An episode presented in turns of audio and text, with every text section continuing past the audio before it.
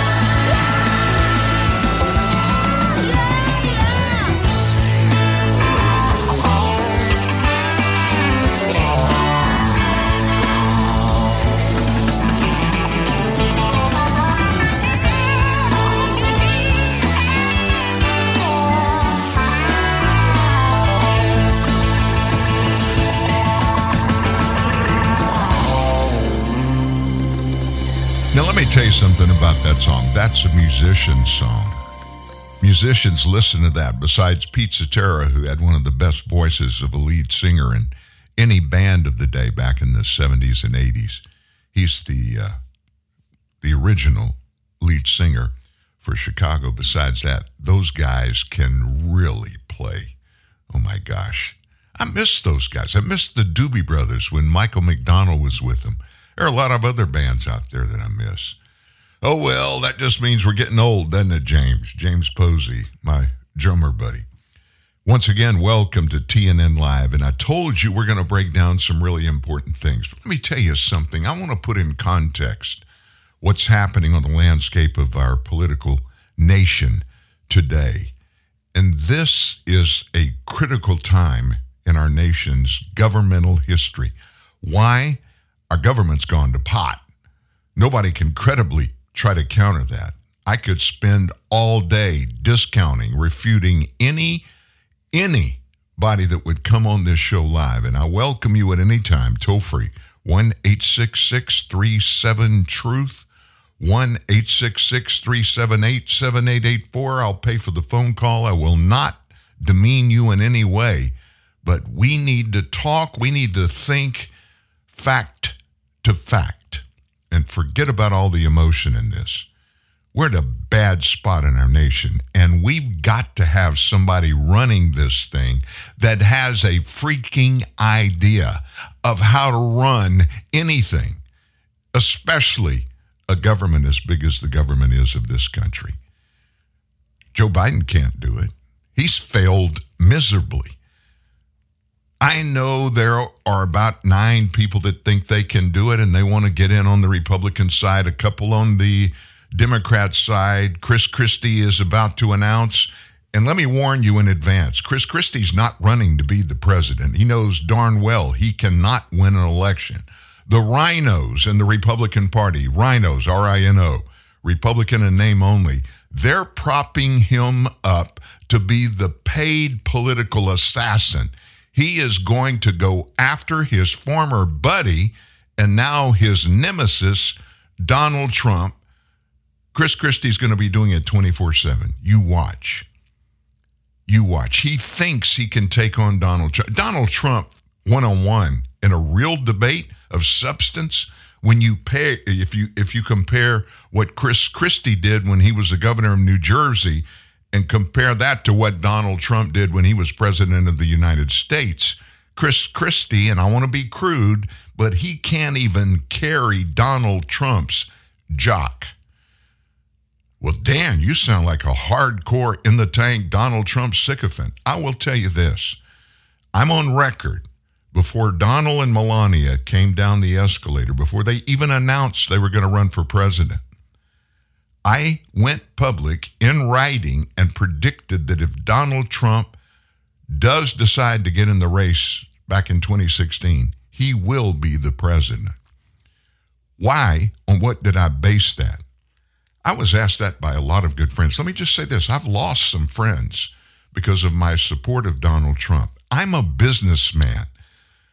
I have a 32 year old company that is sweat and work that me and a bunch of other people put in, and it employs a bunch of people, people that in the South really shouldn't be in a position to have the jobs that they have right now.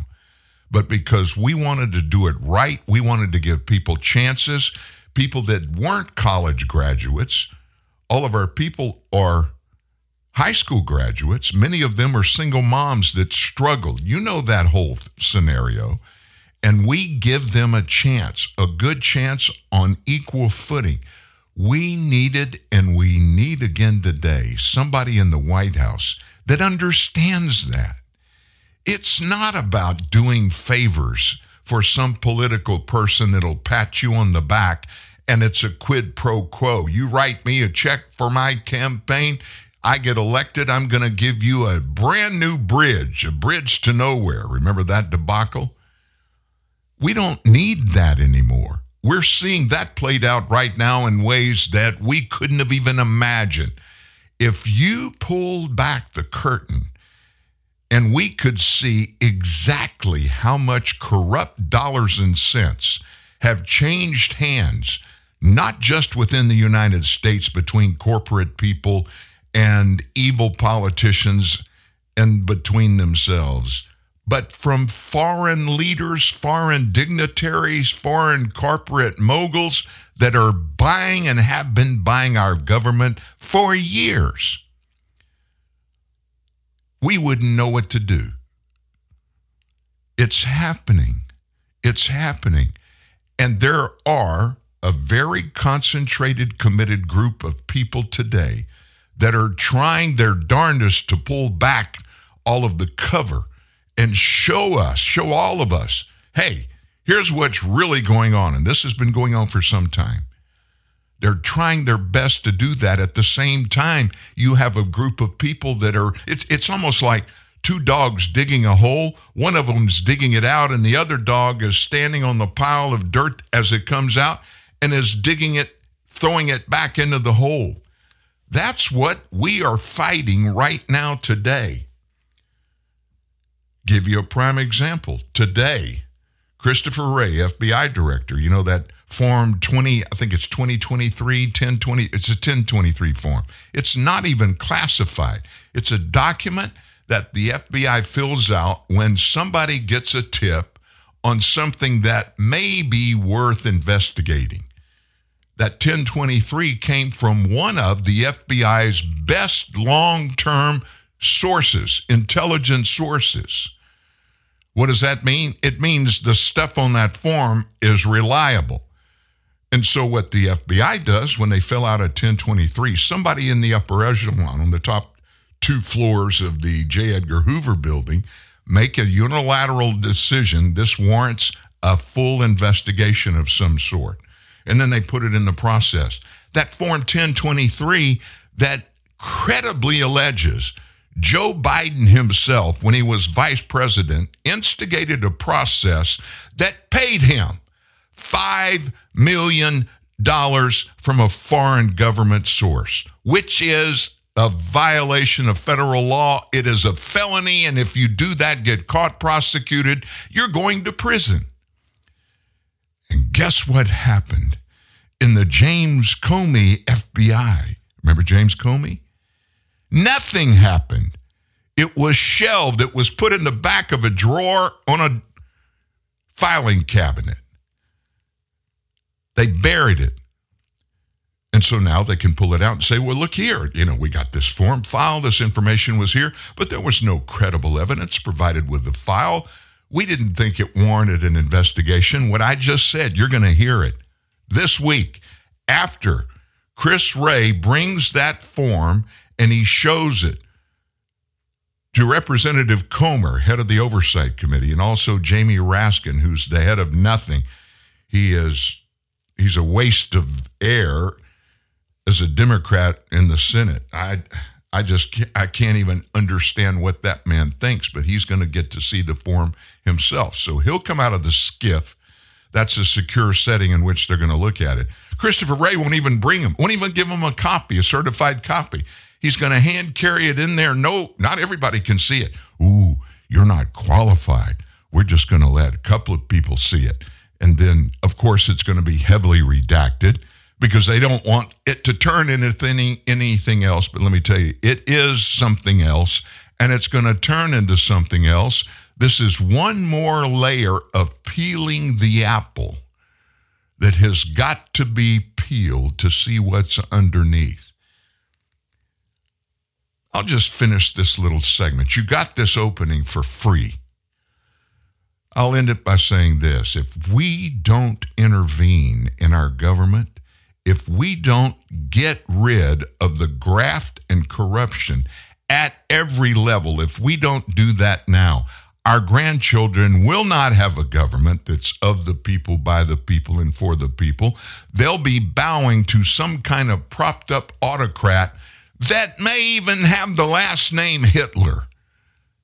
And I'm not joking. Authoritarian rule is what these Democrats, the entire party, want. What's authoritarian rule? We need to go to school and learn that. You need to understand what it is. Authoritarian means one person is in charge and has a very small, very devoted group of people that, with this person at the top of the heap, they unilaterally run the entire government. There's no Congress. If there's some kind of entity that is like a Congress, it's feckless.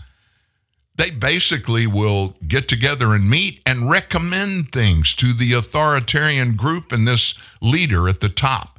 We are so close to that, it is breathtaking to me. Look at this election coming up already. I mean, we're a year and a half away from the election.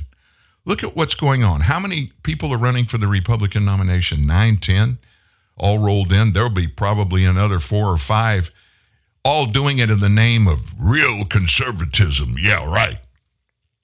Chris Christie, we're told he's going to jump in. You know Chris Christie.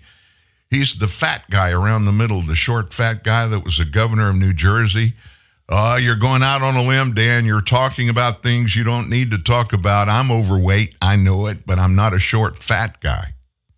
and I'm certainly, I don't have a governorship in my rearview mirror. Why would Chris Christie jump into the race to run for the Republican nomination? He's done it before, failed miserably. He, he doesn't have a snowball's chance in Hades of becoming the Republican nominee for the 2024 election. It isn't going to happen. He knows better than you or I that that's not going to happen. So, what's going on there? He has a circle of people called rhinos around him. Now, a month ago, I actually ran from the back of a truck in Africa. we ran from a rhino that was chasing us. I've got the video proof. I went out on one of those little get togethers out in the wild while I was in Harare, Zimbabwe. That's not the rhino I'm talking about. Republican in name only. That's people that say they're conservative because they're members of the Republican Party, but they're anything but conservative. They're the ones that want to coach themselves as being conservatives, but they're really not. Rhino means Republican in name only. So, a group of high up rhinos in business, major corporations, and some politicians that all identify there. Paul Ryan, you remember him? He ran as Mitt Romney's vice president candidate when they got beat in the midterms by Joe Biden. And Barack Obama, you remember him? He was the Speaker of the House for two years, Trump's first two years as president. He fought everything he possibly could that Trump wanted to get passed. And then he decided, I'm done with this. After two years, he didn't even run for reelection to Congress. But guess where he is today? He's high atop the building, the Fox News building. He's on the board there.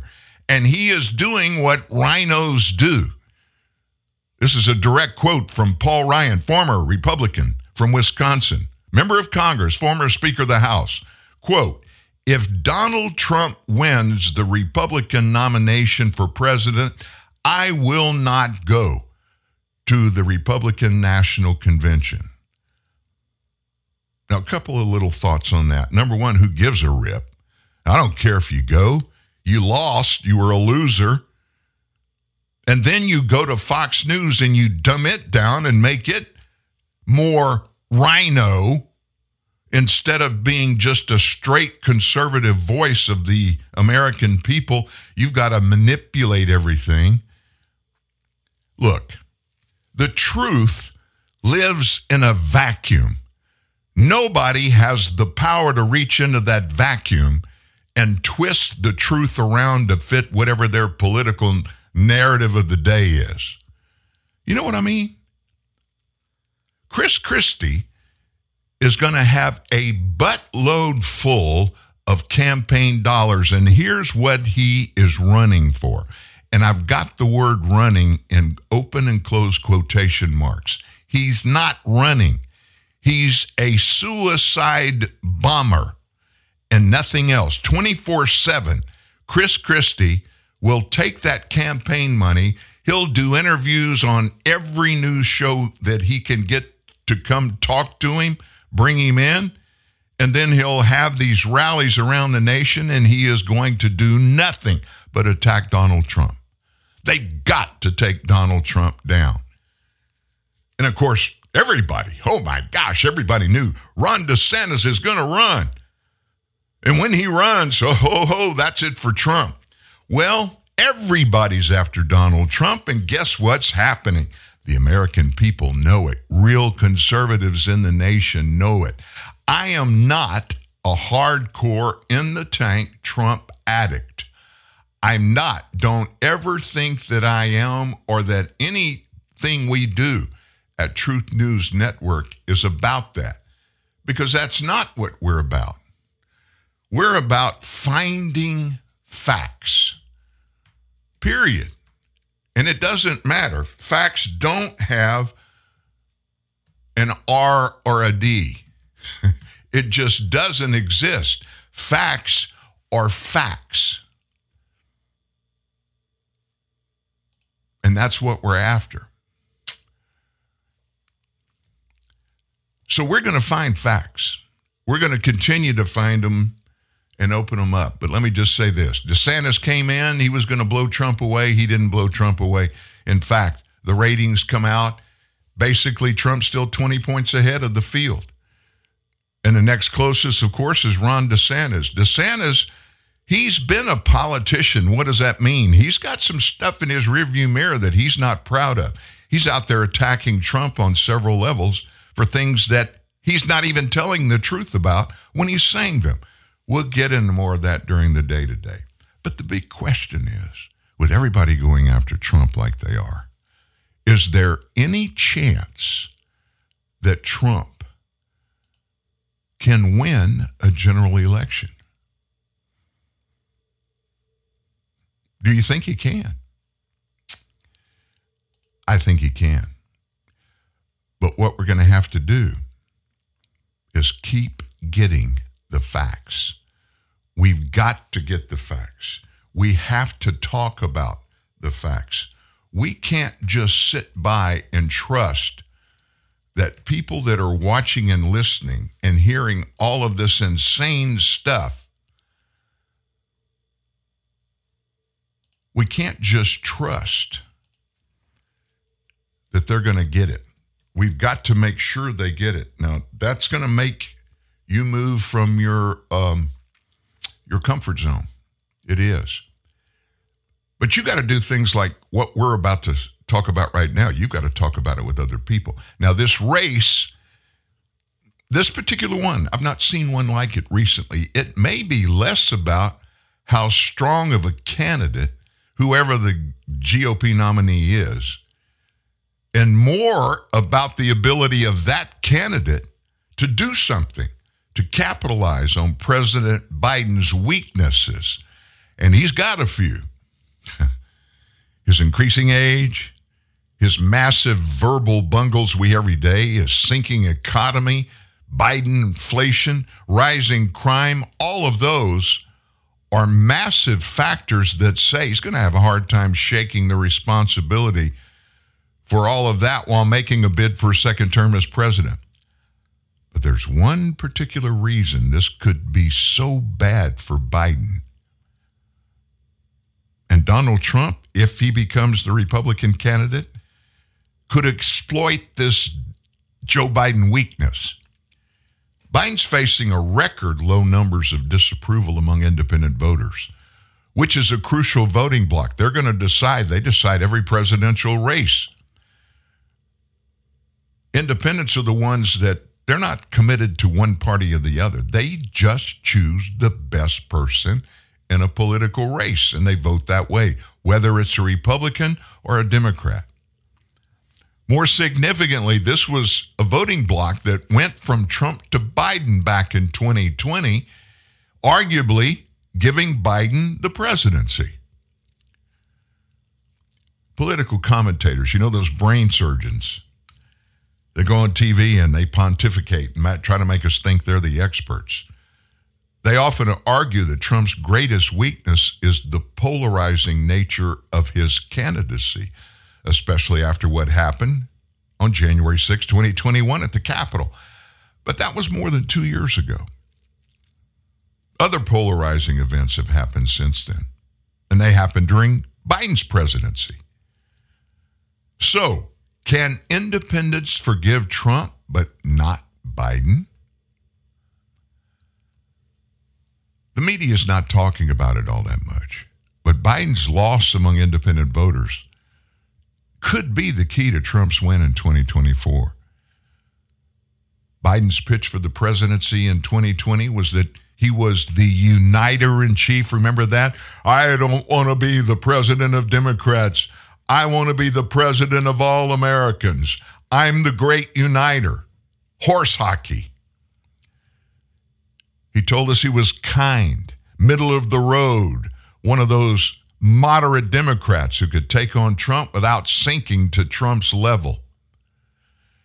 Biden's presidency, to be honest with you, has proven exactly opposite of those things. So, look at, let's look at his approval ratings, Biden, at this particular point. Fox News, A minus, approved 28%, disapproved 70.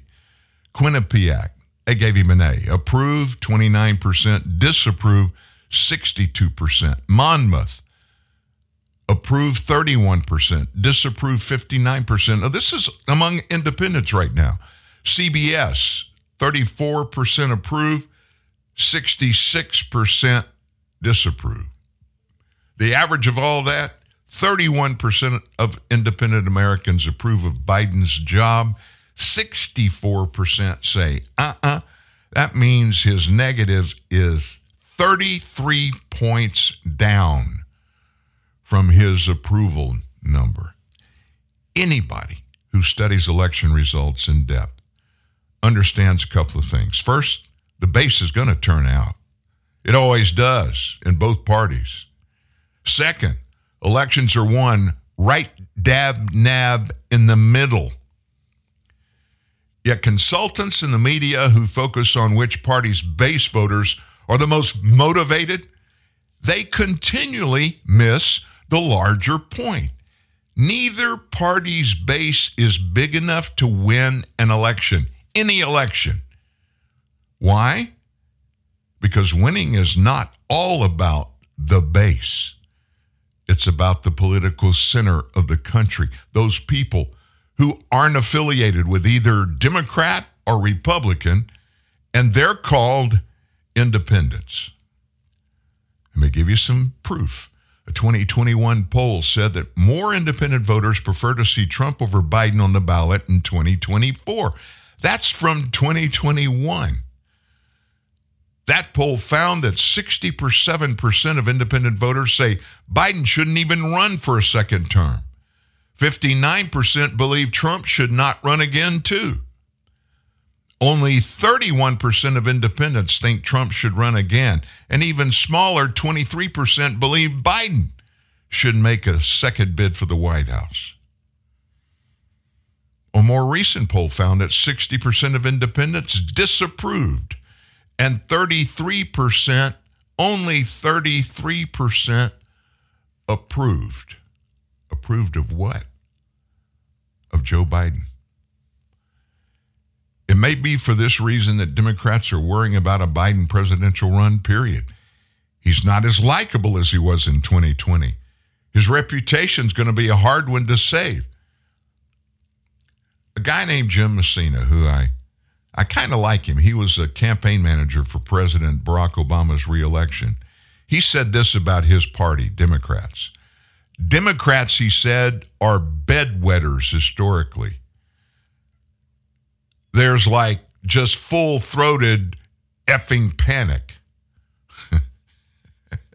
There's a guy that looks in and he understands the political election process. Trump could make the case to independents that Biden has lied to them, that he ended up dividing more than he's united, and that the former president may be the unconventional man for the job.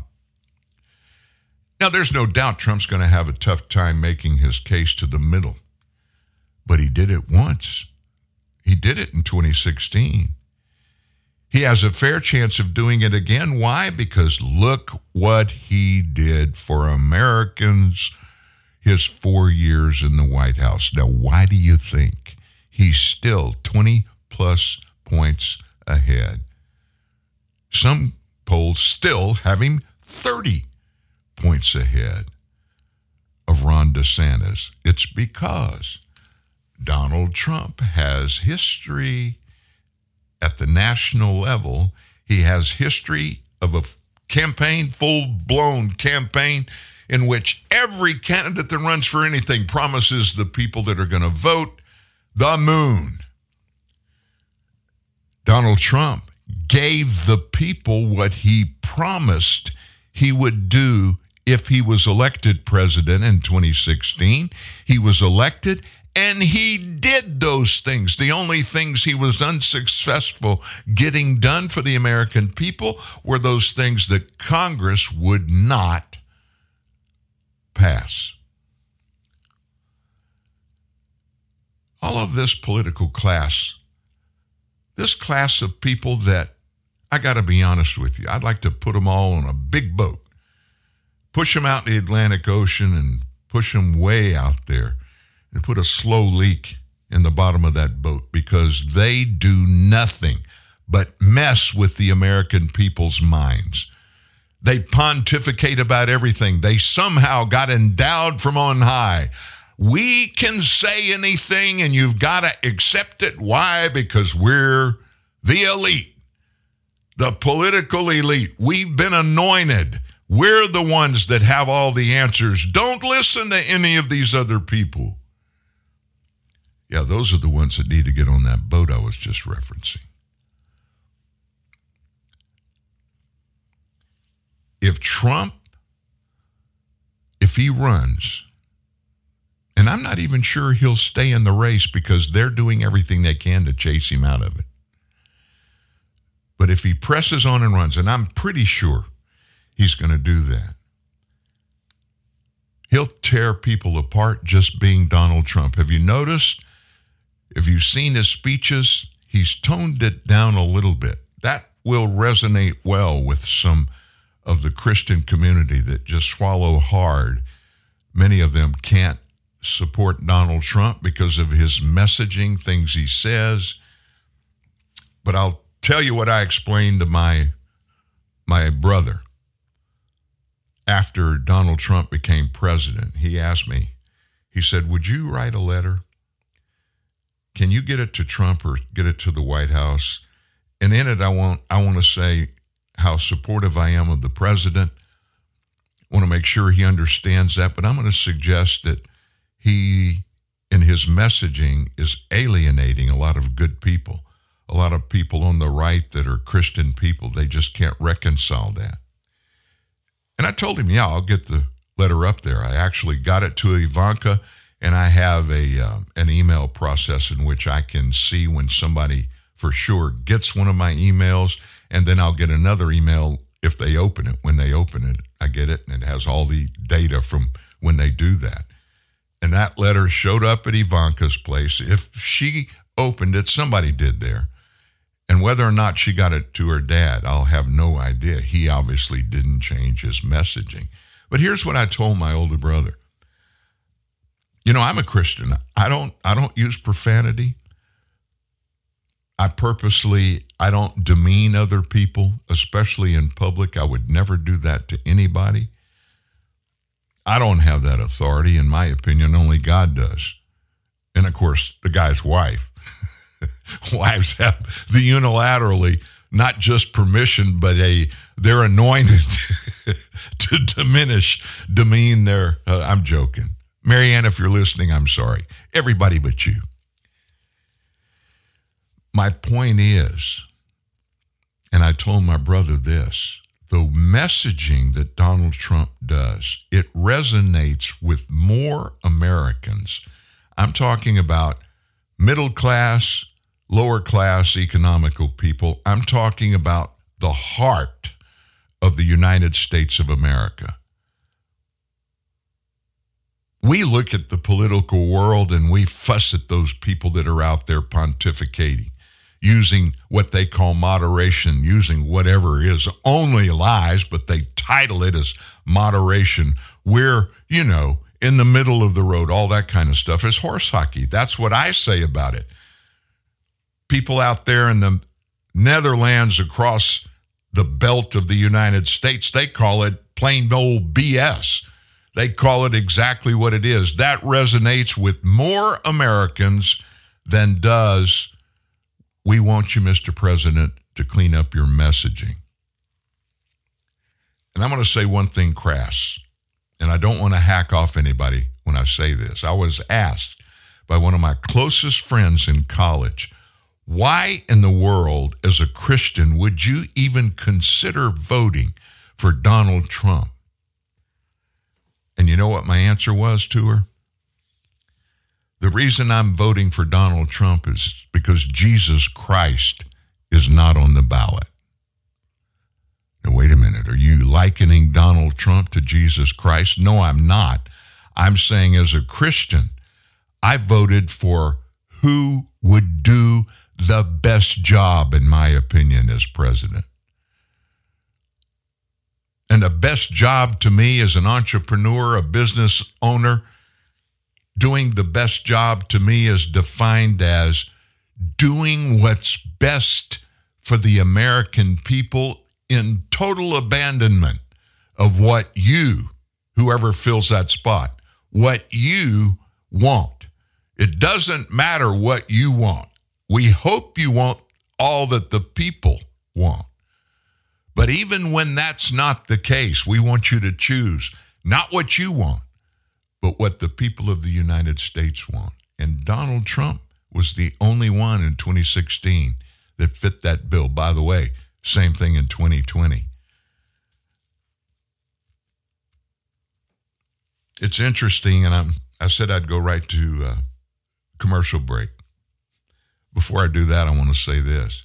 Donald Trump would be the president if the votes had been counted correctly in 2020. You can't say that, Dan. Well, this show is not on YouTube. It's not on any major news network. It's streaming live to more than 150 different countries around the globe. And unless they shut down the satellites, I can say anything on this show. And I'm going to say things that are truthful. And what I just told you, no matter if you get labeled or I get labeled an election denier, Go ahead and call me what you want facts or facts. We, the people, need to stand up and not cower when somebody says, oh, we're going to diminish you. You're one of those 2020 election deniers. No, I'm not a denier. I'm about counting every vote in every election that is cast legally by somebody who is legally able and endowed to vote and throwing out every other ballot. I don't care who it is. And what determines who has the right to vote? It's what the law says, period. And I want 535 people. That's the United States Congress. And I want the two people at the top of the heap in the White House, president and vice president. I want nine Supreme Court justices. I want everybody in government to adhere to the oaths of office that each one of them took when they were elected or appointed and put one hand on the Bible and the other up in the air and took an oath of office to the United States of America to serve, to serve according to the laws legally passed by Congress and signed into law by whoever was president at the time. If it's in writing, if it's signed, enforce it. If you don't enforce it, have the chutzpah to write your letter of resignation and leave the job you're in because you don't deserve to be serving the American people if you're not serving the American people. 35 years after the original movie, Fox is bringing you back to where it all began. Nobody puts baby in the corner. This is the real Dirty Dancing. Eight celebrities compete to become the real Baby and Johnny. Work on my Johnny hairs. Some will rise. Some will fall. All will have the time of their life. The Real Dirty Dancing four-week event. Starts Tuesday at 9 on Fox 5. Does it matter to you that all our chefs are well trained? Or that our kitchens are both SLSI and GMP certified? That we freshly bake goodies throughout the day? Well, it matters to us to know that your family will enjoy every bite. At Keells, we're fresh because of what we do. But more than that, we're fresh because of you.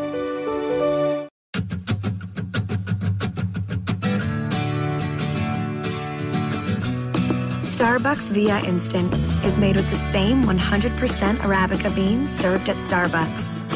So it's the only instant with the rich, delicious taste of the Starbucks coffees you love and takes only seconds to make.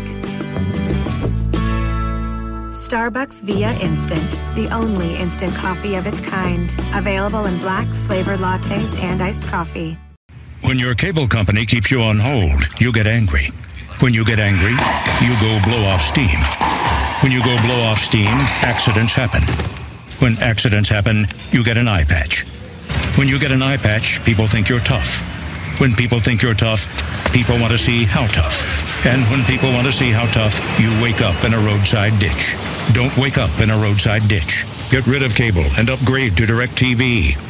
Call 1-800-DirecTV. While some compromise to be nice, others aggressively hold to the truth. Guess which one we are? TNN, the Truth News Network. I don't know about nice.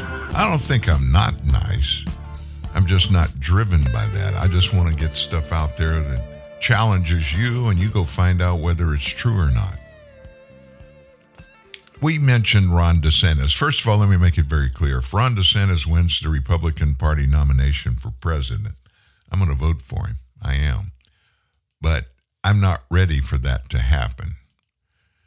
There's a long time before we decide who's going to represent the Republican Party. By the way, I'm not even a registered Republican, but I believe more in line with true conservative thoughts and ideals and ideology and principles, yada, yada, yada. And right now, there's only one that's even close to that, and that's the Republican Party.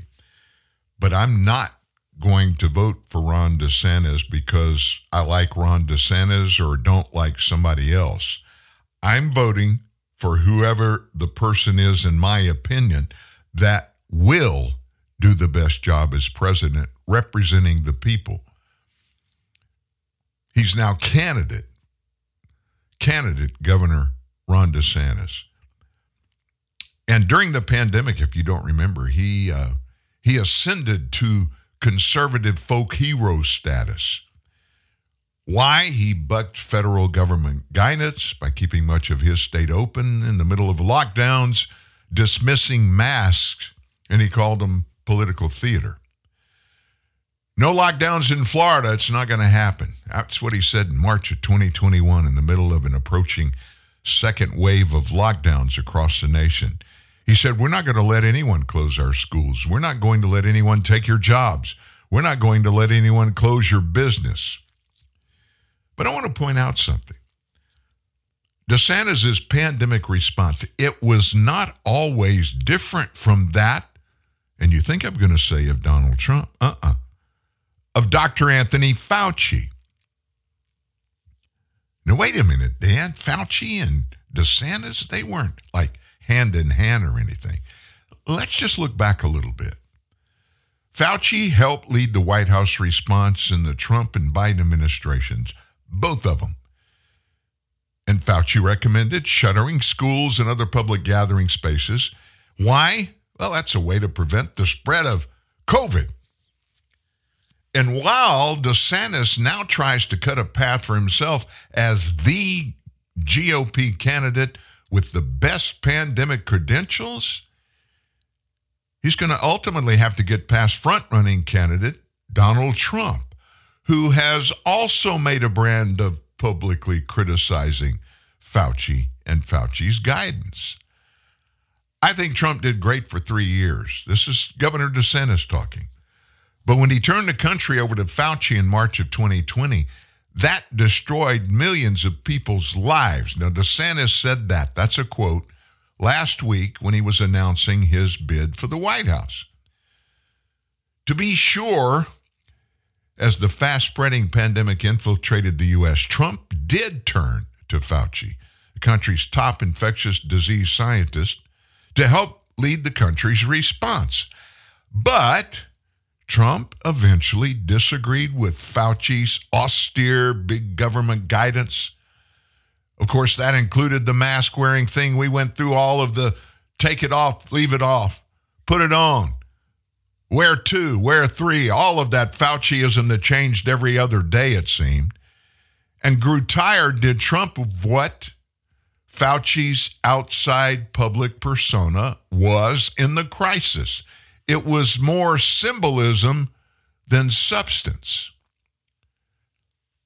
DeSantis' criticism of Trump and Fauci hit an obstacle this week. Already, comments resurfaced of DeSantis praising Dr. Fauci and Fauci's action at the beginning of the pandemic. Want an example?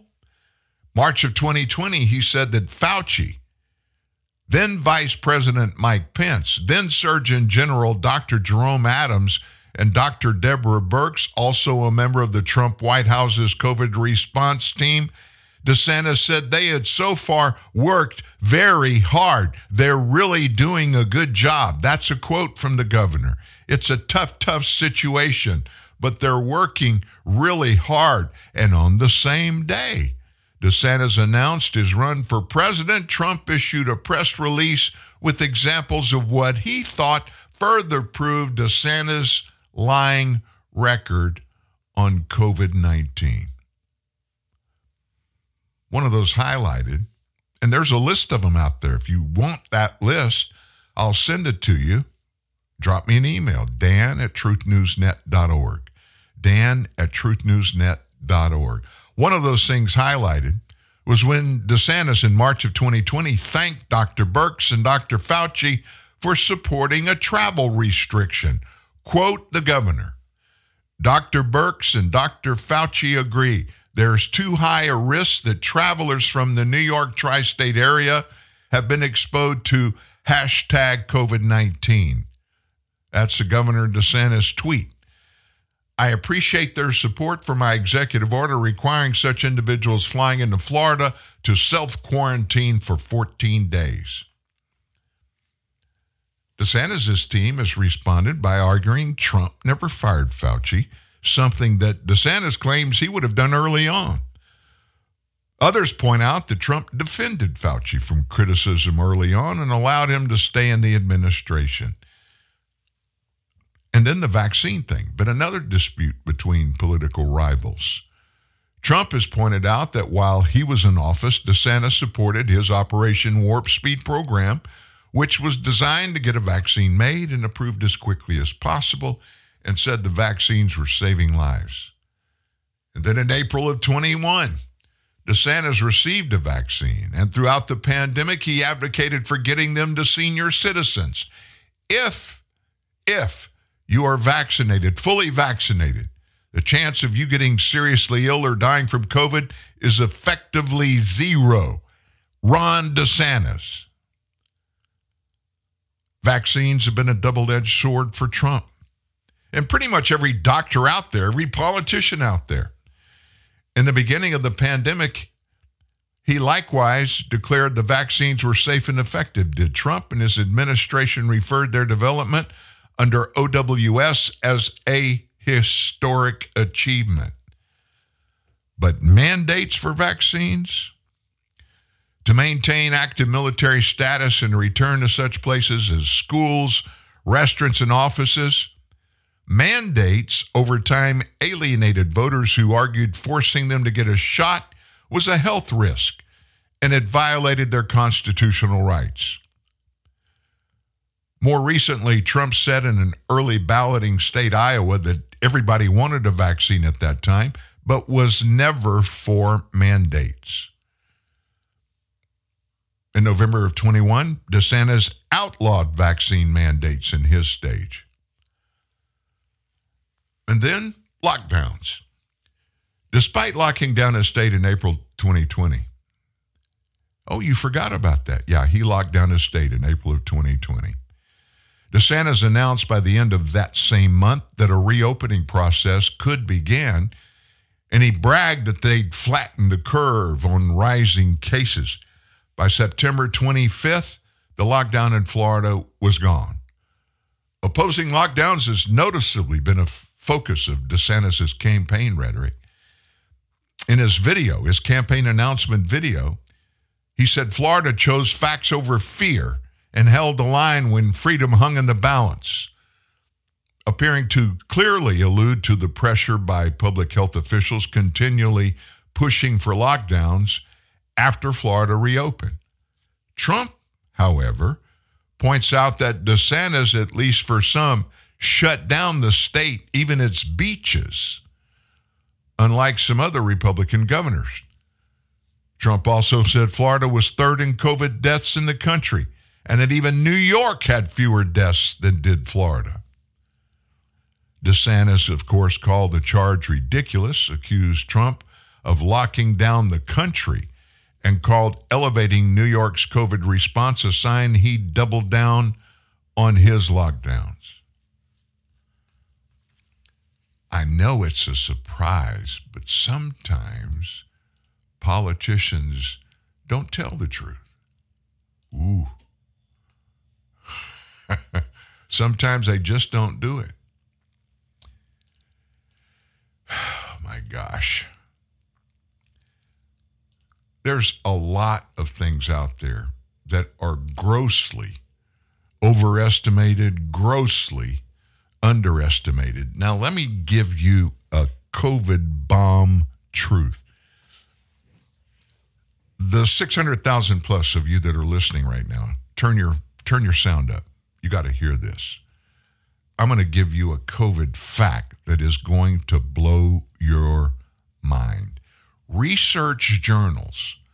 Now, what are research journals? These are those medical journals that are published all over the world.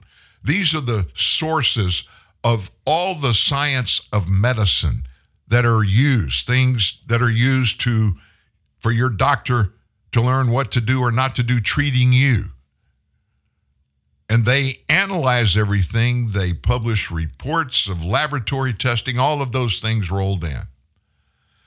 Well, putting all of the research journals from around the planet together, those journals have collectively withdrawn over 300 articles on COVID 19. Now, those articles all were about treating COVID 19. What to do, why to do it, what not to do, why not to do it. Here are the facts, here are the lies. After all, what were we preached about during everything to do with COVID and our pandemic by Dr. Fauci? Follow the science. Follow the science. And one more, more important thing I'm going to quote good Dr. uh, Fauci when he said, quote, I am the science. Now, all these 300 articles, 300 articles, research journals have withdrawn. Every one of those 300 was endorsed by Anthony Fauci. So, why did they withdraw over 300 articles on COVID 19 because of, and I'm going to quote, compromised ethical standards and concerns about the publication's scientific validity.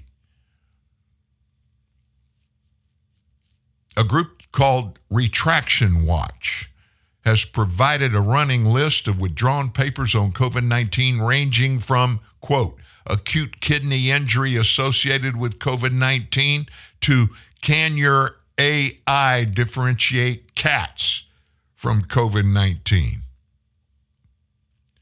A total of 330 research papers have currently been retracted. So, what's this all about? During the pandemic, researchers comprised a group of compromised ethical standards and tried to either get more publications approved or to take shortcuts around ethics. That's according to senior researcher Gunnveig Grodenland at the Institute of Immunology at the University of Oslo, Nor- uh, Norway. And he says that after going through the list of articles that have been withdrawn and the reasons for them being withdrawn. It is quite natural for some articles to be updated or changed, to be published in a different form. Some have been retracted because researchers did not get informed consent during their research. It will, of course, be withdrawn when it's found that ethical guidelines have been breached, he said. A Norwegian higher education and research newspaper article pointed out that other articles have been withdrawn after editors noticed that the strategies the papers mentioned were giving the wrong impression in the media of being recommended as actual treatment or prevention of COVID 19. The writer said these sorts of articles had to be withdrawn, as they claimed things that neither the authors of the articles nor their institutions could vouch for. In addition, some studies did not include a large enough sample size. When more subjects were included, researchers could no longer maintain the same conclusions they made earlier about the effect of the drugs that they were promoting or talking about. Some 90,000 to 300,000 COVID 19 papers have been lodged since the start of the pandemic, dwarfing that of any other pandemic by orders of magnitude. An investigation by Monash University reported that even after papers were retracted, they continued to be cited. Among the more than 270,000 COVID 19 papers that have been lodged online since the beginning of the pandemic, 212 retracted papers investigated were cited 2,697 times, a median of seven times per paper. In other words, doctors said, and so whoever, whenever, to whomever confirmed those doctors that said it, even if it had been withdrawn. Even prestige, prestigious journals like The Lancet were publishing these articles. One of the Lancet studies even caused both the WHO and the national government to stop the comprehensive testing of hydroxychloroquine's effectiveness against COVID 19, which we now know was a fraudulent thing to say.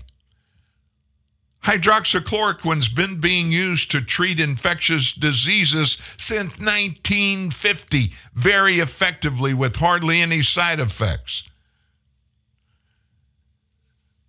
When Fauci started preaching in the beginning against hydroxychloroquine, it became the flag warning if you even brought it up.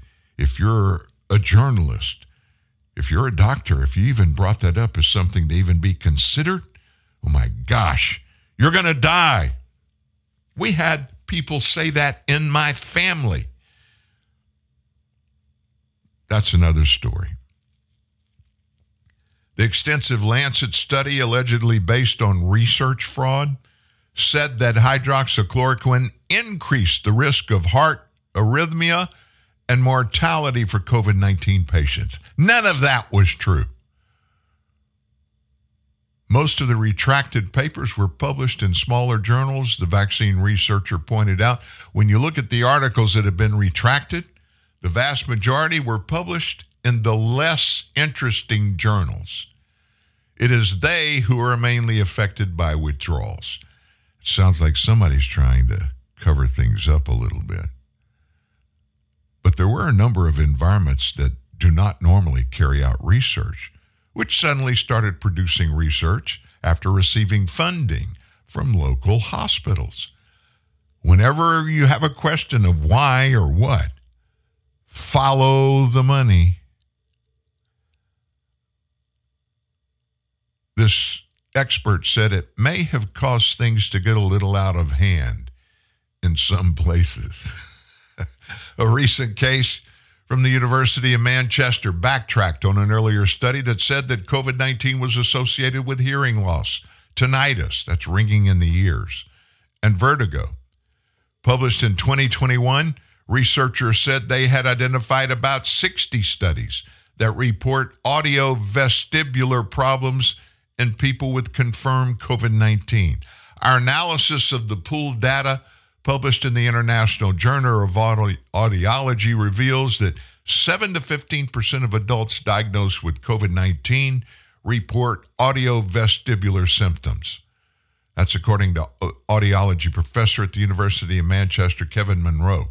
The most common symptom is tinnitus, followed by hearing difficulties and vertigo. Two years later, after the virus had been blamed for a range of health problems, including auditory disorders, the same university published a new study concluding hearing loss is unlikely to be caused by COVID 19. And there are more and more examples of that same kind of thing. Just because somebody says something is right doesn't make it right. And just because somebody says something is wrong doesn't mean it's wrong. Oh my gosh, this stuff is just getting out of hand. So let's go back, let's circle back, as Jen Psaki would do. Let's circle back and talk about this uh, document that uh, supposedly they're in a SCIF in Washington, D.C., taking a look at it. That's from the whistleblower. It's a document at 1023 that when someone's first reported to the FBI, they fill out a form, Form 1023. It's not classified, by the way. Never classified at 1023, nor is this one. But that 1023 is what is used by the experts in the FBI, the people at the top, to determine if and when there should be a full investigation launched. That 1023 obviously was buried somewhere. This whistleblower has now brought it forward, and this whistleblower has dropped the bomb. The once missing witness from the House GOP's Biden family corruption probe is alive and well. Former Israeli Defense Force Colonel Gal Luft revealing that he's been living as a fugitive in an undisclosed location. This, as former President Trump says, the Bidens are being protected by a one sided justice system. Watch. They're being protected, and it's a uh, one sided system. It's a very unfair system, but they're being protected. Look at the time that Biden said about the billion dollars to get rid of the prosecutor. Now, if can you imagine if I said that? A billion dollars to get rid of the prosecutor. You talk about tape, that's on tape. That's so illegal what he said. It's America's money. We're not going to give you a billion dollars unless you get rid of the prosecutor that was prosecuting his son and his son's company. Here to unpack it all is New York Post columnist and Fox News contributor Miranda Devine. Good morning to you, Miranda. Good morning, Ainsley. Good morning. Yeah, can you unpack all of this? It gets in the weeds when you start doing research on who Gal Luft is, what he knew. Can you say yeah. it in layman's terms for us? Yeah, it's a very strange story, but Gal Luft essentially is a former Israeli Defense Force high level officer. He also was a professor who used to be in a think tank in Washington, D.C., working with the Chinese business partners of Hunter and Jim Biden. And so during that period when the Bidens were receiving millions of dollars from this Chinese energy company, CEFC, Gal Luft had an inside seat to uh, see what was going on. And uh, when the business partners of Hunter got arrested in New York and disappeared in China, uh, Gal Luft decided he would go to the authorities and tell them what he knew because he was afraid he'd get caught up in all the legal shenanigans. Um, so he met with um, four FBI agents and two Department of Justice prosecutors in Brussels in March of 2019 over two days for, I think, 16 hours. And he told them that he knew that Hunter and Jim Biden had received millions of dollars in payments from this Chinese company. He uh, told them that um, he knew where the payments were going to their associate Rob Walker. And he also told them that Hunter Biden had a, an FBI mole who had tipped off the Chinese that there were these indictments coming up. So it was pretty, pretty um, bombshell stuff. But he never heard from them again, like many of these witnesses. And then uh, just a couple of months ago, in February this year, he uh, was in Cyprus. He now lives in Israel. He'd gone to Cyprus for a few days and he got arrested. Uh, the FBI had put out a warrant uh, by Interpol for his arrest. He was in jail, denied bail. When he got bail, he basically escaped, and people thought he might have been dead. But he contacted me and said, uh, rumors of my death are greatly exaggerated. Wow, and now he's in an undisclosed location because he went to authorities. He has this information, and now he has to hide for probably the rest of his life. It's unbelievable. Uh, maybe this is what the FBI is talking about. They don't want to give over that document to, to Comer because they said it could jeopardize an ongoing investigation or it could affect people's lives. Pretty scary. Thank you so much, Miranda. Thanks, Ainsley. You're welcome. Have a good weekend. I'm Steve Doocy. I'm Brian Kilmeade. And I'm Ainsley Earhardt. And click here to subscribe to the Fox News YouTube page to catch our hottest interviews and most compelling analysis. Click right there. oh my gosh. You got the meat of that. This stuff just comes from out of the air.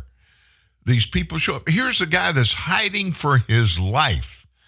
Why would anybody in the United States that's involved in any of this, why would they feel it was necessary for them to hide for their life? Think about that. Is this the kind of stuff supposed to happen in the United States of America? Heck no, it's not. We live in the freest, fairest country in world history. None of this is supposed to happen. But it's happening, folks, and that means what we thought this nation was, what it was designed to be, ain't what it is actually. There's something going on. There needs some splaining done. Real truth, real news. TNN, the Truth News Network. Hi, Tom Bodett, quote, checking in on my smartphone. Everyone's checking in nowadays at airports, restaurants, appointments with certain medical specialists. Seriously, people, TMI. Anyway, thanks to the Motel 6 mobile app, you can book a clean, comfortable room at Motel 6 on your smartphone and get a great rate. Then, when you get to Motel 6, you can check in. After you check in, your friends will be totes jealous. I'm Tom Bodett from Motel 6, and we'll leave the light on for you. Do you mind? I was in a good place. Then the world changed. Daily uncertainties became huge struggles. I've missed so much, especially the grandkids. A lot happened to all of us. It's okay to not feel fine. Small things each day go a long way. Make time for you. Take care. Me. Create a healthier relationship with your mind. Search Dear Mind for more. Authorised by the Queensland Government. Few things bring as much joy as the delicious taste of Coca Cola. Like your first time camping or falling in love on a blind date. And now, our new Coke bottles are sip sized and made from 100% recycled materials. So every bottle can live on to create more memories. That's endlessly refreshing. Coca Cola. Bottles are made from 100% recycled materials, excluding cap and label. Enjoy the great taste of Coca Cola in a new sip sized bottle that's made of 100% recycled materials.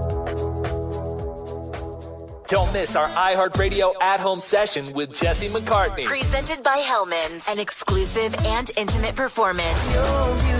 At a time when we're craving live music. Watch Tuesday at 8 p.m. Eastern, 5 Pacific on iHeartRadio's YouTube. Missing that restaurant flavor at home this summer? Hellmann's is bringing crave worthy flavors to you, serving up new drizzle sauces that you can put on pretty much anything. With flavors like cilantro lime, roasted garlic, and creamy chili honey, you can drizzle, dip, and dress to make home the best restaurant around. Married to the truth, divorced from the lies, fighting for the future. TNN, the Truth News Network. TruthNewsNet.org. And again, Dan Newman. We're an hour and 10 minutes into Monday's show. We have just barely scratched the surface. There's a lot of things that we need to talk about. I, I want to get offline, uh, off message just for a second to address something that came up over the weekend. It's what happened up in Tennessee. Tennessee's legislature did a bill and it banned these um, uh, drag queen shows at schools. Seems logical to me. What about you? Said it was a violation of freedom of speech. So I started thinking through that process by that judge. And it's a federal judge, by the way. It said it's unconstitutional. That means it's a violation of the First Amendment, at least according to this federal judge. I tried to find out before we went live this morning who appointed that federal judge, and I didn't have time to get it done. I'll find out for you later, but I thought it was important to talk about this just for a second. So let's just do this. Let's look at what this judge said. Can't have drag queen shows at schools. Can't you can't stop that now, according to the judge. The law is unconstitutional. So that means schools going, uh, excuse me, students going to public schools in Tennessee, they're going to be looking at drag queen shows. Well, why would the legislature pass that law in the first place? Because it's kind of indecent to have little kids looking at the normalization of drag queens, which basically is men dressed up like women and women dressed up like men, always with a sexual attitude or sensation going along with the drag queen shows. That is a fact. So that would be the reason why the Tennessee state legislature passed that law, right? So if this judge maintains that the drag queen show, you can't stop it because it's a violation of First Amendment rights, let's just carry this down a little bit deeper. When does that stop? What do you mean, Dan?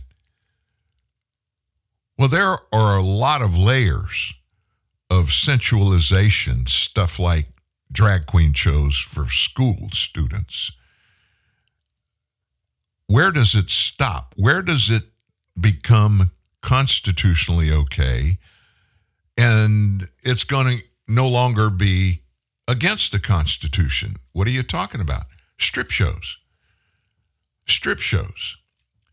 So it'd be okay for, let's say, a, um, a stripper, a school, public school system could bring in a strip show. And how far could that go? What about porn in schools? According to that judge's rendering, that's a violation if you stop it of their First Amendment rights. You try to figure out a way to make doing this okay, and you're going to find out just how vile you are in your thinking.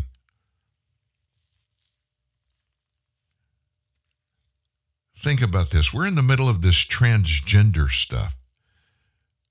And they're normalizing this, making it seem like it's okay. Besides, they've been doing it behind parents' backs now for years. I've got a statistic. Let me see if I still have it up. If I don't, I'll summarize it for you. But it is a incredible statistic. Ah, shoot. I know I have it. I'm going to find it. But it talks about the percentages of people that identify as trans that aren't really trans. And they're blowing up, they being the far left, they're blowing up the numbers trying to normalize it. Here it is. I found it. Let me tell you what it is only a very small number of people with gender dysphoria have surgery to align their bodies with their desired sex. So, one in six, that's according to a worldwide survey of trans adults earlier this year. One in six of those that identify as being transgender and having uh, gender dysphoria, only 16% of those go under the knife to change their physical appearance. But guess what the real numbers suggest? Up to half of both trans men and women suffer post op issues or pain so severe they got to have medical attention or additional surgery months later. Now, why is that? It's a very complex operation. It involves crafting the genitalia of the opposite sex using veins, arteries, muscles, and skin from other body parts. The surgeries are risky because the surgeon's having to connect delicate and complicated networks of blood vessels, as well as creating the ability to urinate. For trans men, devices are often implanted to allow them to achieve erections and more enjoyable sexual experiences. Patients are often left with infections, pain, and difficulty using the toilet or having sex post surgery. One of the biggest studies of its kind by the Women's College Hospital in Ontario, Canada, earlier this year found that more than half more than half of trans women who had bottom surgery were in so much pain years later they were seeking medical attention. For trans men who often have a mechanical device implanted, studies suggest a fifth need and have the implant removed within a year. Sex change operations have been at the center of political debate in recent years amid concerns that patients who get them are vulnerable and they're not fully aware of the risk. Example studies suggest those who are transgender are six times more likely to suffer from autism, and up to 70% of trans youths are chronically depressed. But some studies, including one by the National Institutes of Health, that's Anthony Fauci's old company, suggest patients are happier after the surgery, further complicating the entire issue. A large study last year found more than a third of penis implant procedures to give an erection had complications so bad further surgery was required. Nine months after the procedure, more than 20% of patients had had their devices removed, either due to infection or mechanical failures. Some 67% of the prosthetic penises were inflatable, 13 were semi rigid. An inflatable implant involves a silicon pump inserted, which can be squeezed to generate an erection. A semi grid implant uses two flexible rods, which keep the penis semi rigid so it can be easily bent down or up during sex. This is nauseating to even bring up to me, but what it says, folks, is it ain't always what it's portrayed to be. And the numbers that we hear aren't anything close to this.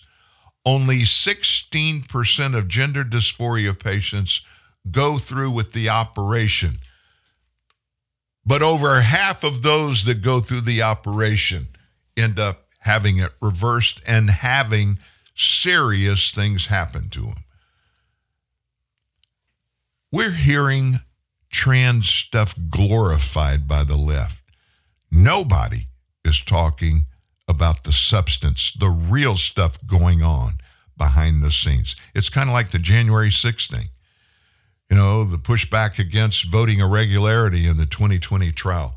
Nobody talks about it. Fox News won't even talk about it. Newsmax won't even talk about it. I mean, look what Dominion voting machines did to Fox News. That was all about Fox News's people talking about irregularity in the voting election results on Dominion voting machines. Dan, Dominion might come after you. I doubt it, but if they do, guess what? First Amendment. I don't have a big enough voice here at Truth News Network to even get Dominion voting machines mad.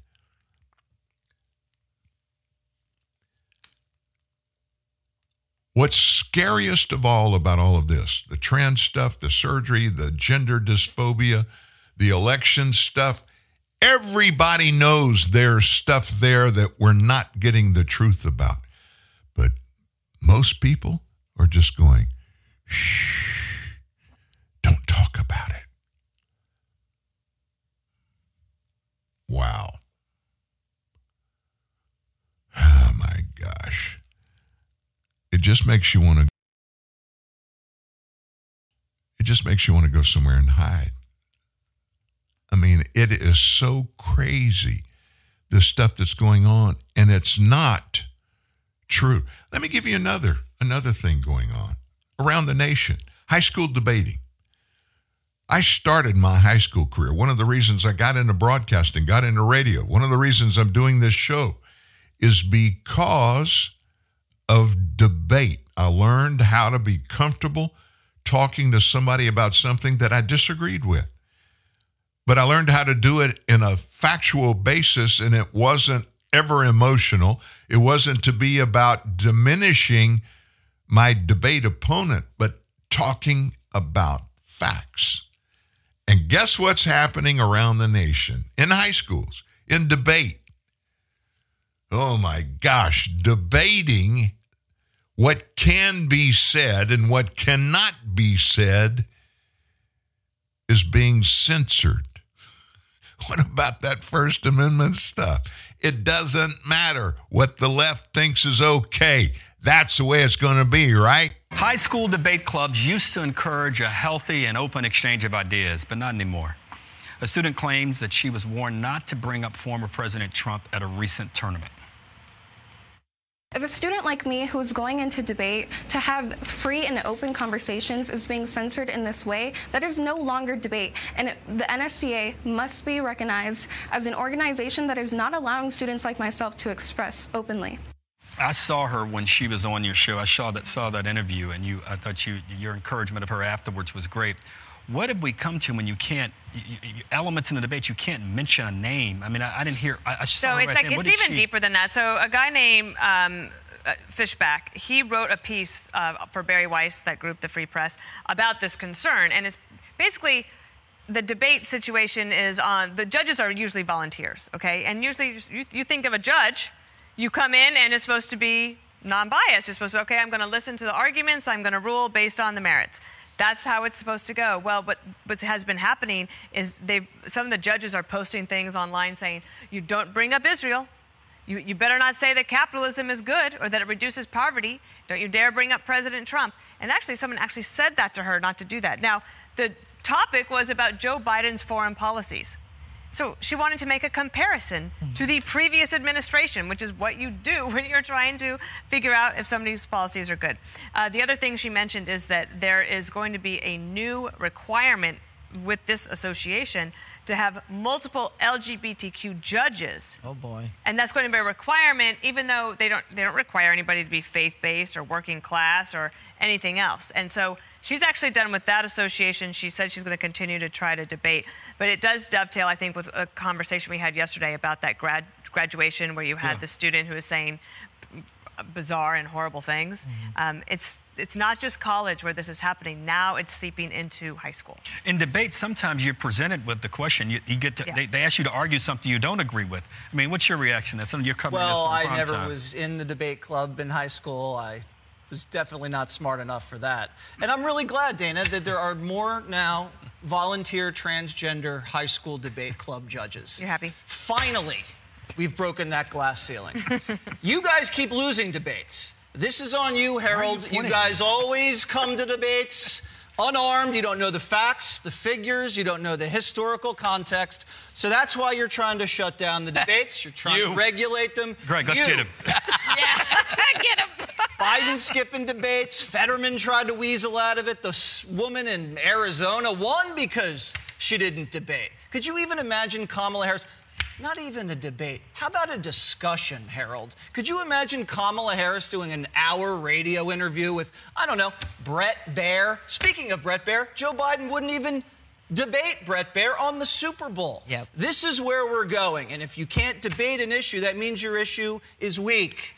And they know the issue's weak. So, you know what the best way to do to avoid losing is not play. And that's what this is. I'm for debate. I think President Biden should debate, and I think President Trump should debate as well. Judge, what are your thoughts on this?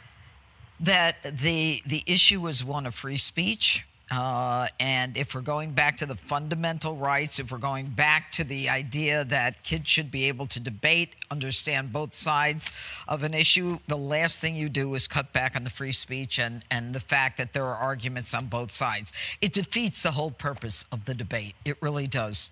Gutfeld, bring us home. Their argument is that there's no such thing as both sides if one side is deemed evil. That's the whole thing. So the, the, the, two sides is actually within their one side. Mm-hmm. And it's this, this whole thing is designed for replication.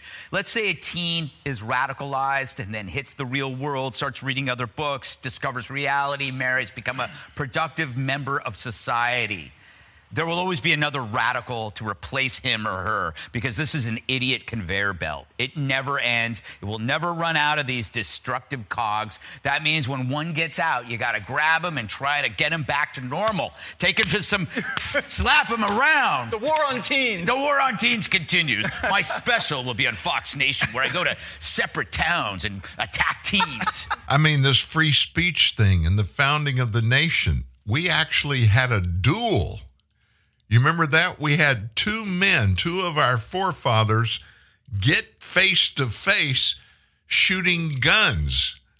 That was the outcome of debates that they were involved in. And now they're oh you can't talk about that or we got to we got to fix the judges. We've got to be partial. But that's not what debate is supposed to be about. It's supposed to be about exercising our First Amendment rights. And you do that by making it okay to have different opinions. That's what debating is all about.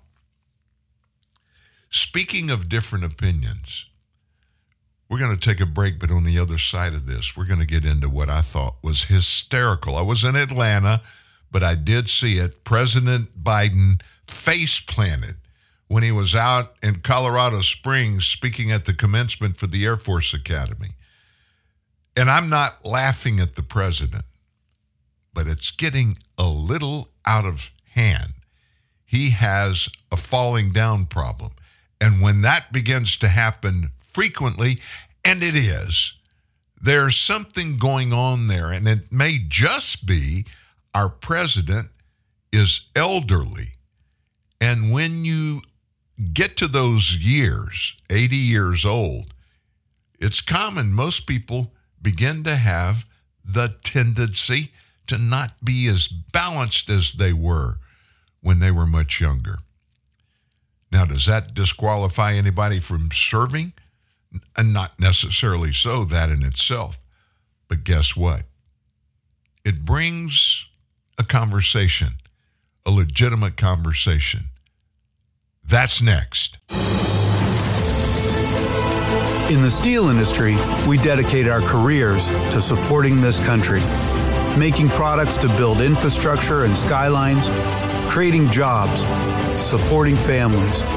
And when domestic materials are used, the money stays in our communities. That's what really matters. These people, these places, that's worth supporting.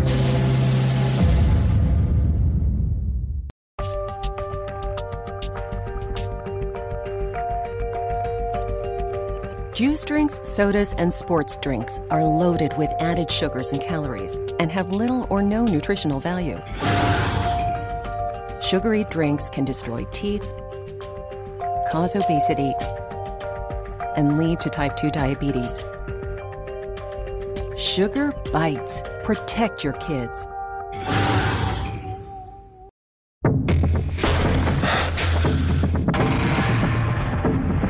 Playing football, you run up to 120 pitches. You work out 650 muscles. You withstand three times your body weight.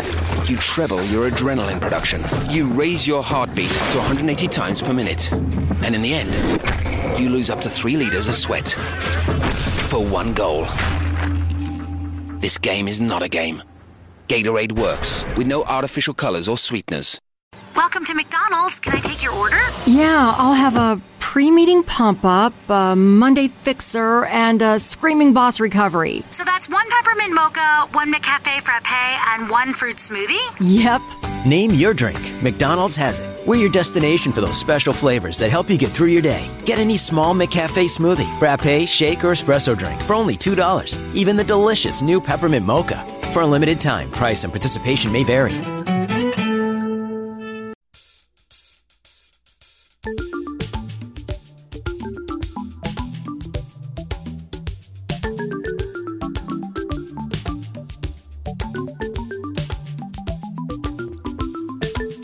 Song?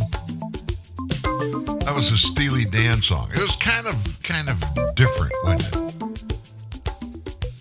I for, even forget the name of it, but I, but it was I, I kind of like Steely Dan. They came to Louisiana Tech back in uh, oh gosh, I guess it was 19, 1972, 1973 to concert. They were really good. They were different. They still are. Anyway. Joe Biden still has the mainstream media in his corner, no question about it. So, with all this falling down stuff, I remember Donald Trump had a little bit of this, a little bit of a problem in the media about it. So, I went and looked at the coverage from when the New York Times covered Trump when he slowly walked down a ramp at West Point. Remember that? The middle of winter. And we found out the reason why he was slowly walking down that ramp was he had on leather soled shoes and the ramp was frozen. He was just being very careful. But that's not what the New York Times said about it. I'm going to quote what the New York Times said. Quote, Trump's halting walk down the ramp raises new health questions. That's the headline. And the story was full of allegations that Trump isn't healthy enough at 74 to be the president. Why? Because he walked slowly down a ramp. So, I went and looked at the Times coverage of Biden himself actually falling from the Times. Biden falls on stage at Air Force commencement. A White House official said President Biden was totally fine. So, what does the New York Times say? When Biden falls, they just go right for the White House spin. What do they do when Donald Trump doesn't fall? They say it raises questions about Trump's health.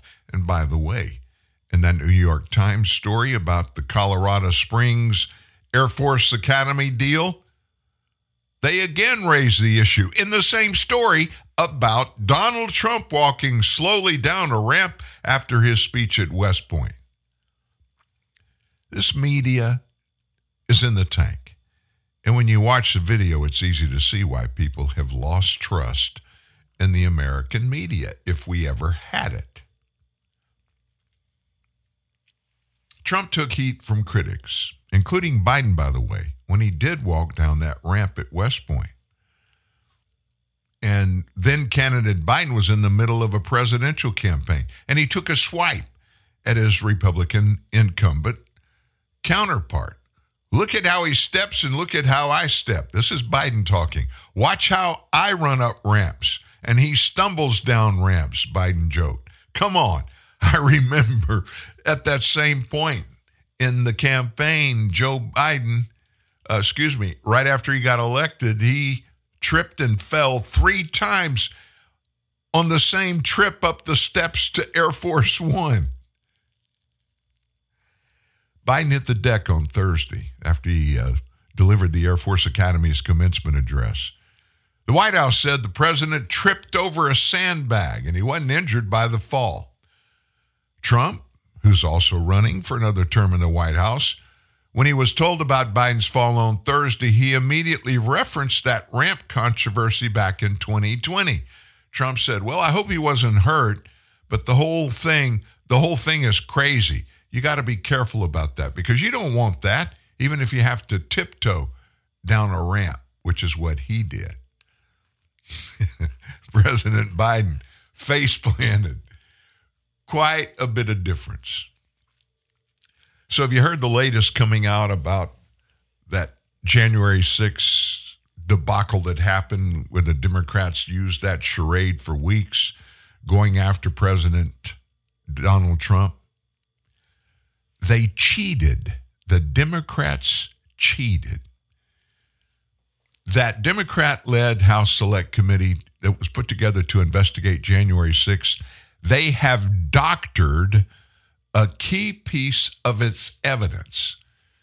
And what was that? They added audio to silent U.S. Capitol Police security footage that they used to create a dramatic video montage for the opening of its primetime hearings last year. In at least two different instances, identified by Just the News, the news site, the panel's sizzle reel that aired live and on C SPAN last June, it failed to identify that it had overdubbed audio from another unidentified source onto the silent video footage. Multiple current and former Capitol Police officials, as well as key lawmakers and even some congressional aides, confirmed that the closed circuit cameras that captured the video don't record sound, and then it was added afterwards. A spokesman for the J6 committee said that the panel was supposed to clearly mark any video that was dubbed with another audio source, and it did so on some occasions in the sizzle reel. But it was identified two key pieces of Capitol Police closed circuit television footage one from an inside angle showing the dramatic breach of a key entrance to the Capitol by rioters, and the other an aerial view of the agitated crowd outside from a camera system that Capitol Police officials confirmed did not record any sound. Yet, the footage shown by the committee, inexplicably including sound on the video montage that they produced, that video is without any disclaimer showing the audio has been dubbed. So, spokesman, other aides for the J6 committee and its former chairman, Democrat Rep. Bennie Thompson, Democrat of uh, Mississippi, did not return, haven't responded to any media requests for comment on why the two key scenes were dubbed without the public being told about it. The chairman of the current GOP led House Administration subcommittee that continues to investigate security failures of January 6 blasted the decision to dub audio without informing the public, saying it was further proof Democrats wanted to sway opinion rather than put facts together. What the American people want to know is the truth. This was nothing but a Hollywood production. That's Representative Barry Loudermilk, Republican from Georgia. No noise television show. the committee spent $18 million plus, at least that's what we know of, to write a dossier against Donald Trump and to create this Hollywood production. And when I looked at the videos, it's clear. It's apparent to me that it is a Capitol Police security video film. There is no audio whatsoever. And so, yes, it was dubbed there for dramatic effect. And that shows that what they were trying to do is sway public opinion, not to get the truth out. The full and unadulterated CCTV security footage is in the possession of the House Administration Committee. Just the News was authorized by Speaker Kevin McCarthy and the committee to review the footage, make copies of any newsworthy moments, as was, by the way, our very own Steve Baker, who will be on the show with us live on, on tomorrow in our second hour. Last Thursday, released footage of former Speaker Nancy Pelosi's evacuation from the Capitol during the riot showed she let her daughter film the exit Hollywood style an act the former police chief said was a distraction for her security detail. Now, Loudermilk has had his own battles with the January 6th committee. They falsely accused him of leading a reconnaissance operation inside the Capitol for rioters the day before the attack. Capitol Police concluded the committee's allegation was false, and all the congressman had done was give a tour to his constituents in nearby congressional office buildings. One video clip from the genuine security footage shows an aerial view of the Capitol without sound as the riot unfolded. Yet during the hearing, the same clip aired and it had audio crowd noises. What is the meaning of all of this? Why would we even bring bringing that up? Because it was a charade. The guy that produced it was a former television producer, network producer. They hired him and brought him in to glorify it and make it look as bad as they could possibly make it look to former President Donald Trump and to quieten all of the pushback among the American people in government and out of government because they want to diminish, they want to stop the conversations about there possibly being anything wrong, anything evil, and certainly anything unconstitutional or criminal in what happened at the Capitol that day. Steve Baker, by the way, is still up to his eyeballs in investigations. And even though we have a subcommittee in Congress, in the House, that's working on that right now, we'll probably never know all of the facts of that day, things that happened in Washington, D.C., because so many people in government, especially Democrats, are lying through their teeth about stuff. And they've clammed everybody that dissents with what they're saying, they've clamped their voices with threats. It's kind of a uh, authoritarian thing to do, right? So, one former FBI agent, you probably have heard her. She came out and she's appeared on various television shows, but she's warned of drastic shifts in the FBI after the Trump Russia probe, and that people in the FBI are horrified. Nicole Parker is her name. She was an FBI agent for 12 years. She appeared on Maria Bartiromo's show over the weekend to talk about the difference between what the agency once was and what it is today, what it's become. Talking about terrifying consequences for whistleblowers who dare to come out and hold the FBI accountable. You have people that are seeing things they do not agree with, but they are terrified to speak up. She's talking to Maria. They're terrified, Parker said. Look at what they, the FBI, did to some of these whistleblowers. Now, the House Judiciary Committee and Subcommittee on the Weaponization of the Federal Government, they released a report in May that talked about new whistleblower testimony from a couple of current and former FBI employees. It exposed the abuses and misconduct in the FBI. In that report, the whistleblowers recounted just how the Bureau's retaliatory conduct against them occurred after they made protected disclosures about what they believed in good faith to be wrong conduct by the FBI. This former FBI agent Parker slammed the FBI, asserting that if you speak up, they're going to find just anything on you and they're going to rip you to shreds. That's terrifying to anyone. So, as they always do, in response, the FBI fires off a statement to Fox News where Maria had this former FBI agent on. And that statement claimed, quote, the FBI's mission is to uphold the Constitution and protect the American people. In order to accomplish this mission, FBI employees are entrusted with access to sensitive and classified information.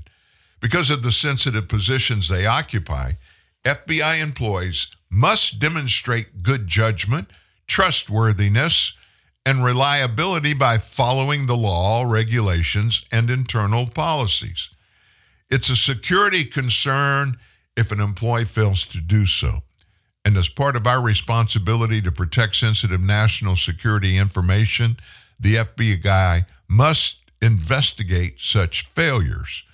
The FBI's security investigations and decision making are in accordance with the legal authorities and guidelines that all federal agencies are required to follow so they can objectively determine whether an individual should be eligible to access sensitive and classified information.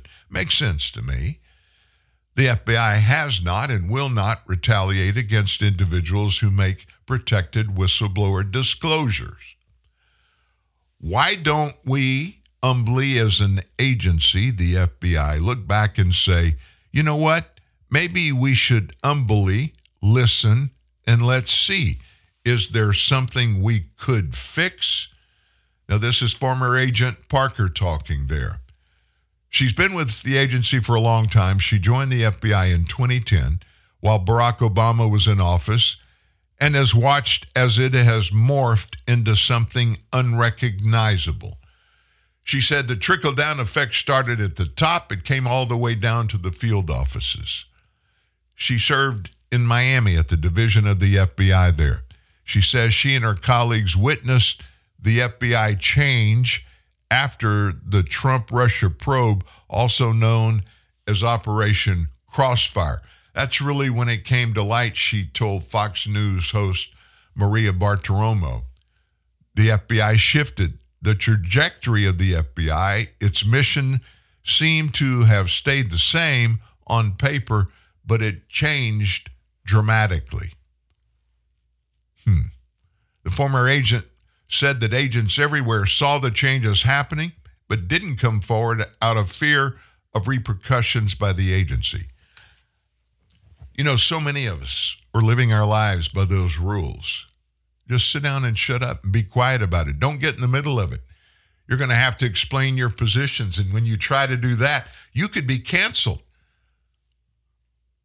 Or if you once worked for the Clintons, you could be suicided.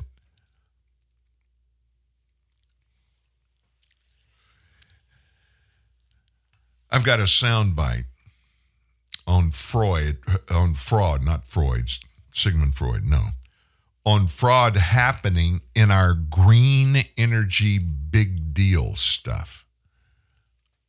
Oh my gosh. And let me just let me just label it for you and we'll get right to it. Green energy happens to not be energy at all. I'll repeat that green energy, green energy is not absolutely energy at all. I want you to take a look at this headline. It reads, quote, Don't be fooled. Green energy is neither green nor energy. That's quite a headline, is it not? Uh, Alex Epstein wrote that, and he's the founder and CEO of Center for Industrial Progress and joins me now. All right, Alex, I love the headline, but make your case. Sure. So the the idea of green energy in most people's heads is well, we want the same kind of energy we get from fossil fuels and nuclear and hydro. We just want it with less pollution, with less quote uh, impact. But then you see, well, why are you against nuclear and hydro? That's one thing because those are clean and those are non-carbon, and yet the green movement is the biggest opponent of those things. And if it's not that solar and wind are so great, solar and wind actually don't provide real energy in the sense of reliable energy. They provide unreliable energy and then they parasite on the broader grid and they usually take no responsibility for the costs they impose. So they're not really energy. But then if you look at are they green? Well, green means minimal or no environmental impact. And yet, because these are very dilute sources of energy, the sun and wind are dilute, they end up having a huge impact. Now, I don't think this is necessarily bad. I'm not against environmental impact as such. Environmental impact is how we survive but the green movement is. And so my my argument is it's not green and they will oppose it. And in fact they already oppose mining and building transmission lines and the huge construction projects. And so i think the green movement is an anti-energy movement because energy is all about impacting the world. It allows us to impact the world through farms and factories and all these other things. And so i think green energy is a fraud. The green movement pretends to be for this imaginary form of energy Ooh. pretending they'll accept it as green but they'll actually oppose it like they oppose everything else And we're already seeing this happen. And the green energy crowd, the Green New Deal, it's being repurposed and brought back to Congress by who? Alexandria Ocasio Cortez.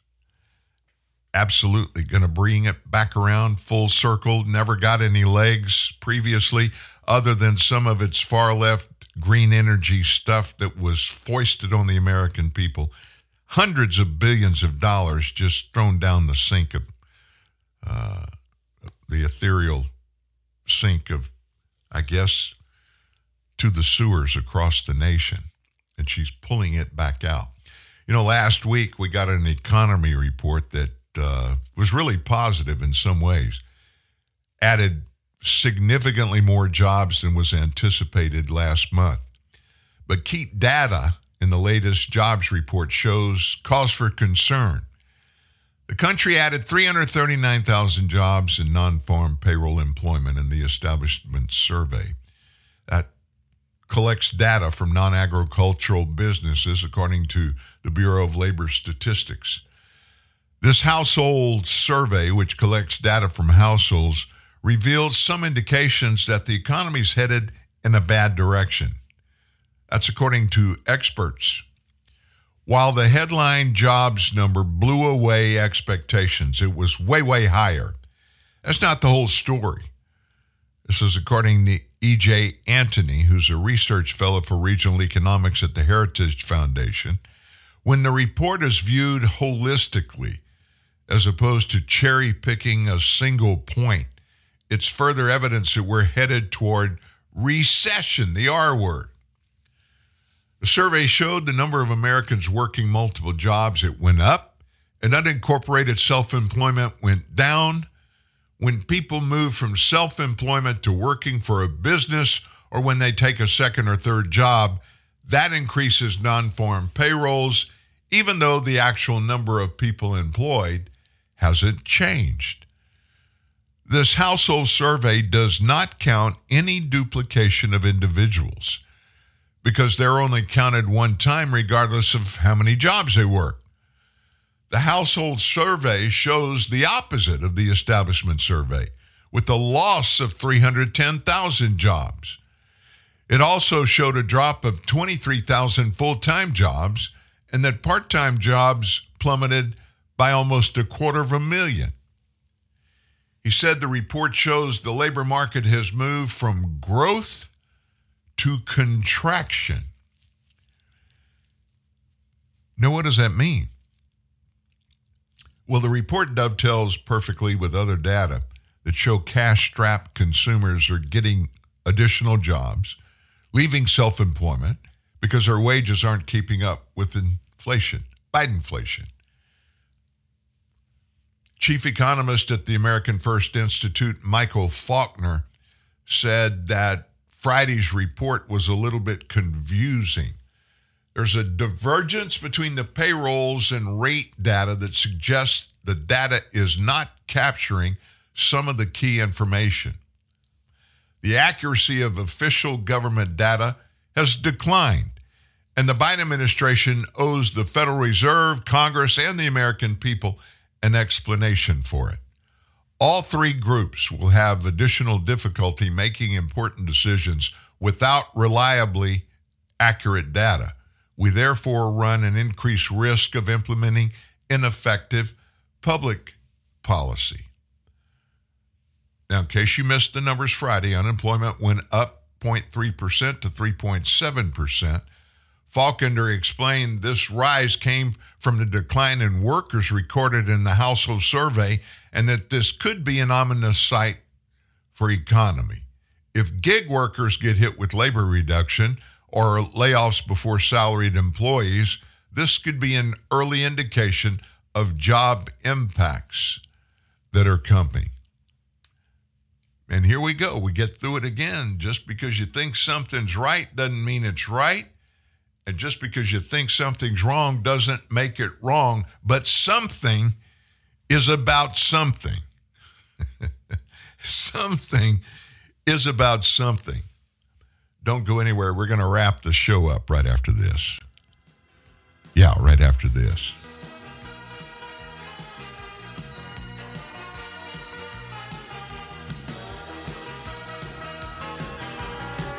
It's a lot to take in, but when you need a refresher, it's all here. 24 7, 365. Every podcast, every blog. TNN, the Truth News Network.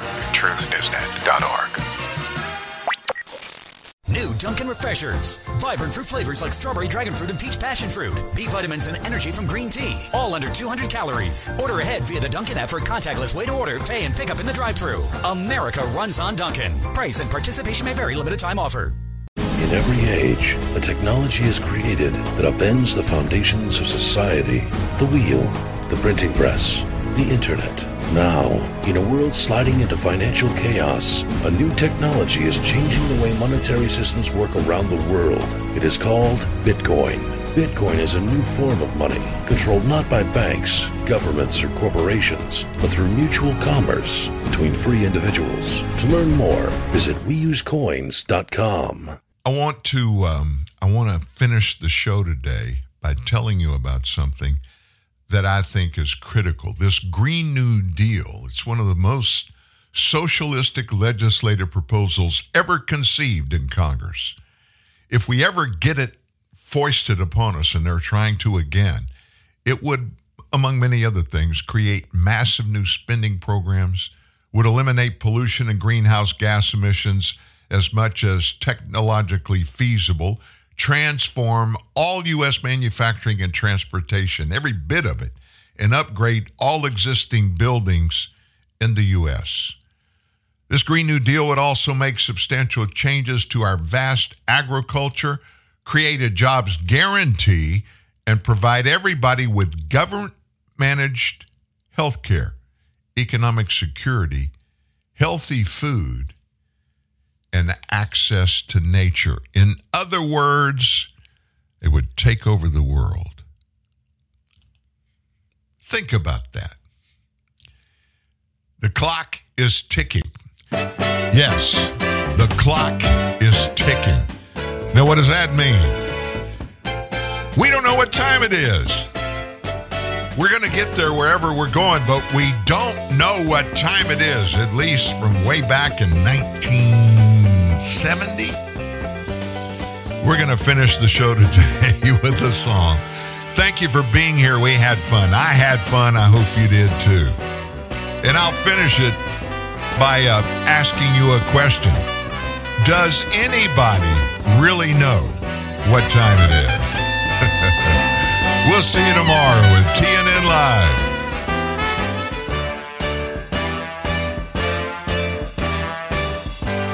As I was walking down the street